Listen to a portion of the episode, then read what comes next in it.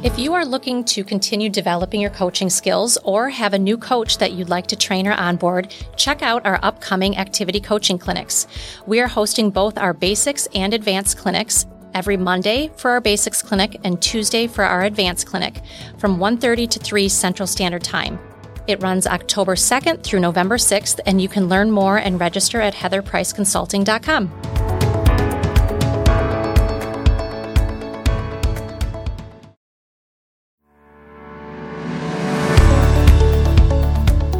Hey everyone, welcome to Activity Coaching Conversations with Heather and Sabina, where we discuss coaching strategies for the overachievers, the slow starters, and everyone in between.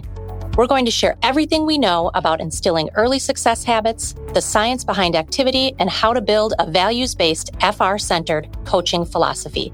Activity Coaching Conversations is all about balancing accountability with the art and science of coaching. Welcome back. Today's show is all about the power of asking good questions. Heather, would you give us an overview of our discussion today? Absolutely. Our last episode focused on the roles of a coach. And honestly, the art of asking questions is right up there at the top of my list of necessary and impactful coaching skills. In fact, it's what I have built my coaching philosophy around.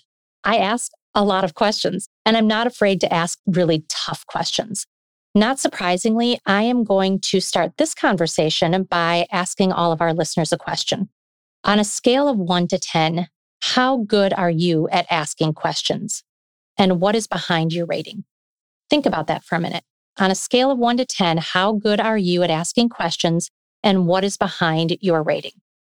My guess is this question made some of you pause, maybe even think, gosh, I've never thought about that before. That, my friends, is the power of asking questions. They make you think about things that you have never thought about. I read a quote that says, The art and science of asking questions is the source of all knowledge. Think about that. If you truly want your clients or your reps to learn, you need to be asking more questions. Oftentimes, as coaches, we think we need to have all of the answers. But by asking questions, you're going to learn the answers, and so are they. So that is what we are going to be discussing today. And let's kick that off with a question. What's so important about asking questions? You know, Sabina, there is tremendous power in a great question. Questions can change lives. And I mean that. Think about taking a fact finder once. Think about the knowledge gained by just taking someone through that list of questions. Those questions can change perspective, they can empower, or they can just be a call to action. So here are a few benefits to asking questions. Number one, we gain conviction around what we hear ourselves say out loud. It creates buy in. So, for example, you could tell a rep that they need to make 40 dials, or you can ask, what is a successful number of dials each day? Or how many dials do our most successful reps make on a daily basis? You're going to get much more belief and buy in by asking them to tell you the answer. All right. Number two, questions build rapport with your client. It's how you get to know someone and how you build trust. And obviously, trust is such a critical factor in a coaching relationship.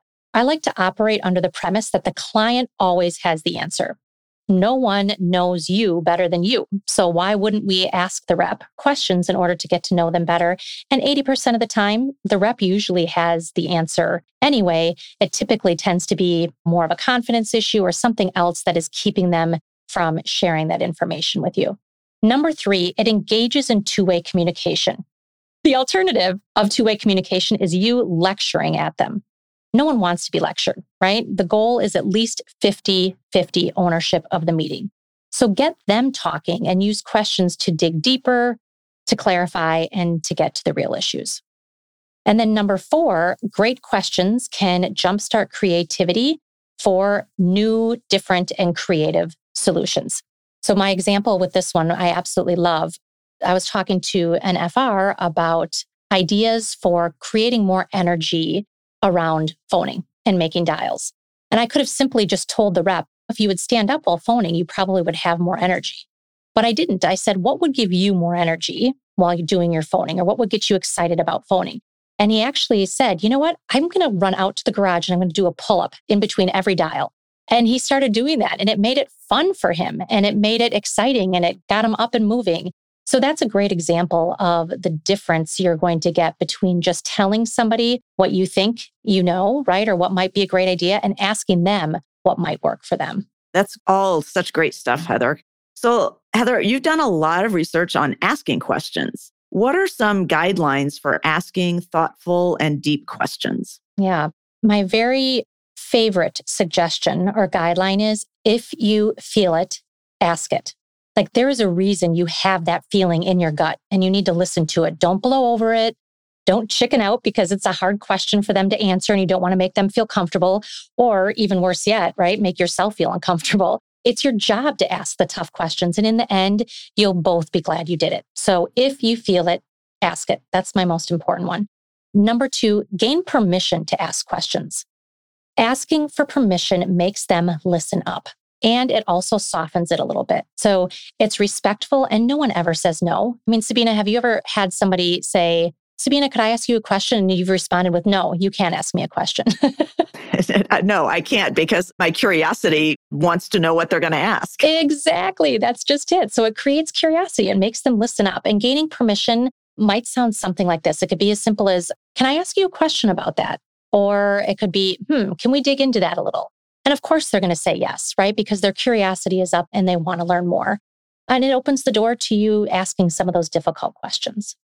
Third pointer would be, and Sabina, you will chuckle at this because I know we've had some good laughs about this, is to ask one question at a time, or AKA, otherwise known as avoid rambling questions. So they sound something like this What prevented you from asking in that meeting? Was there a reason you didn't ask? Did you just run out of time? Or so if you notice, I asked you three questions in a row. And what I should have done rather than firing off three questions was paused and prioritized and just asked one question. So rambling questions can be easy to do when you're dealing with excuses that you've heard before.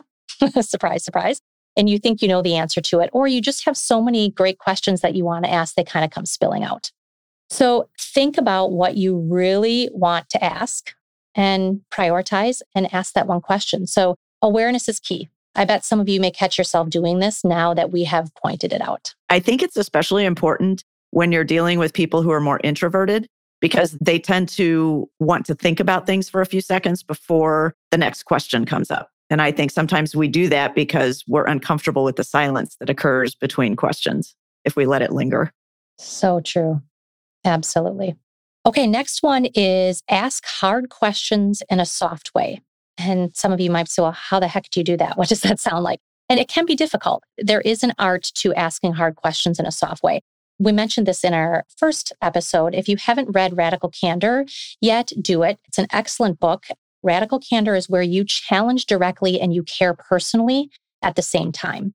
And again, a lot of it comes down to relationship. If you have a good relationship, you can ask harder questions, right? There's going to be a little bit more forgiveness in there because of the relationship.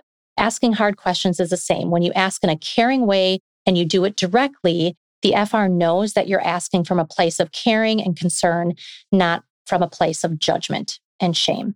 And then my last pointer, and this one I think creates a lot of awareness for people too. Typically, when they go through our clients, you can see the light bulb moments that our attendees are having is ask how and what questions versus why questions. So, for example, listen to the difference in these two questions. Sabina, why didn't you pick up the phone yesterday? Versus Sabina, what kept you from dialing yesterday? Or here's another example Sabina, why didn't you prospect in either of your meetings yesterday? Versus, how did prospecting go in your meetings yesterday? If you notice, why immediately places a judgmental tone on the question and it can cause the FR to shut down, right? It sounds much more negative and less productive than starting a question with how or what. Yep, that's such good information and it can really change the direction of any good coaching meeting. So, the great thing about getting good at asking questions is also that you are modeling behavior that your reps can take to the marketplace. You can coach them around asking open ended questions to their prospects and clients that will enhance their meetings. So, for example, let's look at some questions that you can ask a rep to get them thinking about their sense of purpose and their demeanor in client meetings.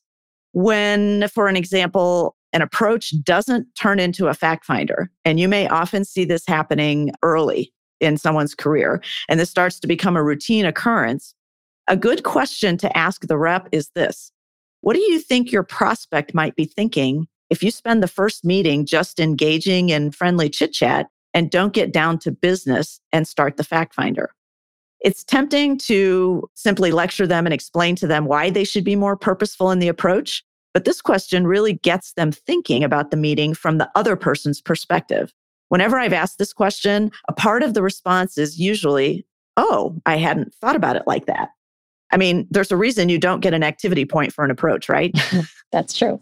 So, another scenario where you can coach reps to ask open ended questions is a big one. It's getting the affirmative before prospecting, usually in the fact finder for the first time. A lot of reps will simply ask, Did you find value in our meeting? And guess what? Most people, because they're polite, will say yes. And then the rep just goes right into prospecting. A better way to ask it is Tell me, Heather, from your perspective, what did you find most valuable in our time together today? There's a twofold benefit to the answer. When the prospect or client answers that question, the rep gets an idea of the prospect's priorities and what's most valuable to them.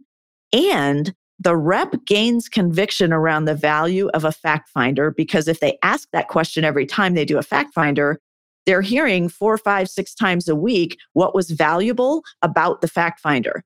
You always want to try to avoid straight yes, no questions when you're trying to open people up because if yes is an end unto itself and so is no. Now, I want to share with you a question that I think is a really powerful question. And Heather and I are going to role play this in just a minute. A great follow up question to anything that an FR or a prospect or client might say is What's important about that to you? Now, notice it's a what question and not a why question. You can ask this two or three times during the course of a conversation to get behind what the initial answer is, to go a little bit deeper. So, Heather, let's role play this out for a second. Tell me something that's important to you, and then we'll show you how it works. Something that's important to that's me. That's important to you as a person. Yeah, I would say making sure I'm spending enough time with my family, quality time with my family. Okay. So, Heather, what's important about spending quality time with your family to you? Well, they are going to grow up quickly, right? I feel like I only have a certain amount of time really that I have to work with until they're all grown and out of the house. Mm-hmm. And what's important about using that time before they're out of the house to you? I want to be able to be present in the moment and really truly experience all of who they are as a person. I mean, what makes them tick, what makes them happy, I want to be there for those experiences and just be a part of all of that. Great. Thanks for sharing. So you see how we took in just asking that question three different times using whatever Heather said as the what's important about that, that we went from Heather just saying she wanted to spend more time with her family to getting to the value behind that of she wants to be present with them. She wants to really know them and truly experience that growing up time. So it's just a great question to ask multiple times through a conversation to really get to know somebody. And I love, Sabina, the fact that we started this conversation, right? Talking about the importance of asking questions as a coach. But then you used some great examples or shared some great examples of how to demonstrate how they can use questions to ask as an FR to their clients, right? So by being a good coach and using questions as a coach, you're demonstrating to them how to do the same thing as an FR. So, absolutely love that. Okay, now it is time for our Say That Again segment. Say, Say that, that, again. again. Today's topic will be turning lecturing statements into coaching questions. So, I'm going to give a statement that an activity coach might say in a meeting, and I'm going to ask Sabina for some options on turning that statement into a question. You ready, Sabina? I'm ready. Okay, so here's the first one. You need to ask for prospects at every appointment. How would you turn that into a great coaching question, Sabina? Okay, I have a couple of examples. What's keeping you from asking for prospects every time? How does it impact your client or prospect if you don't ask every time? Where would it lead you if asking every time became a habit for you? Such a difference in terms of responses, right? I mean, if I just said you need to ask for prospects at every appointment, the rep's going to go, uh, yep, heard you say that a hundred times, got it. And yep. then you're left, right, with nothing else to talk about. Exactly. But when you asked those great questions, it just leaves so much more room for discussion and ideas and creativity. So here's another one for you. Sabina, if you made your dials every day, you'd have a full calendar. Hmm. What's something you could do daily to help fill your calendar? What are some other ways besides phoning that would help you fill your calendar? And what percentage of the time do you schedule the next appointment when you're face to face with a prospect or client? I love it. Another set of great examples. Let's try one more. You need to be on time for our meetings. How would you turn those into questions? Heather, are you typically late to your professional or personal appointments? What do you suppose people think about you when you're late to a meeting? How do you feel when a prospect or client is late to a meeting with you? Those are so good. And one of my favorites is what do your clients say when you're late to your meetings with them? And of course, what do they say? Oh, I'm not late for meetings to my clients. And then you're like, really? Exactly. It's very revealing. yes, it is very revealing. So just uh, great, great examples, really good open ended questions, questions that start with how and what. I love that. Thank you. So, in wrapping up this episode, Sabina and I have a couple questions for you. Number one, what will you do with all of this awesome information? And number two, how will you implement this in your very next meeting? All right, that's it for today. Thank you so much for listening, and we'll talk to you next time. Thanks for joining us today for Activity Coaching Conversations with Heather and Sabina. If you found value in this conversation, please like, share, and leave a review in your favorite podcast app. And to learn more about our activity coaching clinics and how to hone your skills, visit heatherpriceconsulting.com. Link is in the show notes. Thanks again for listening. Keep learning and growing.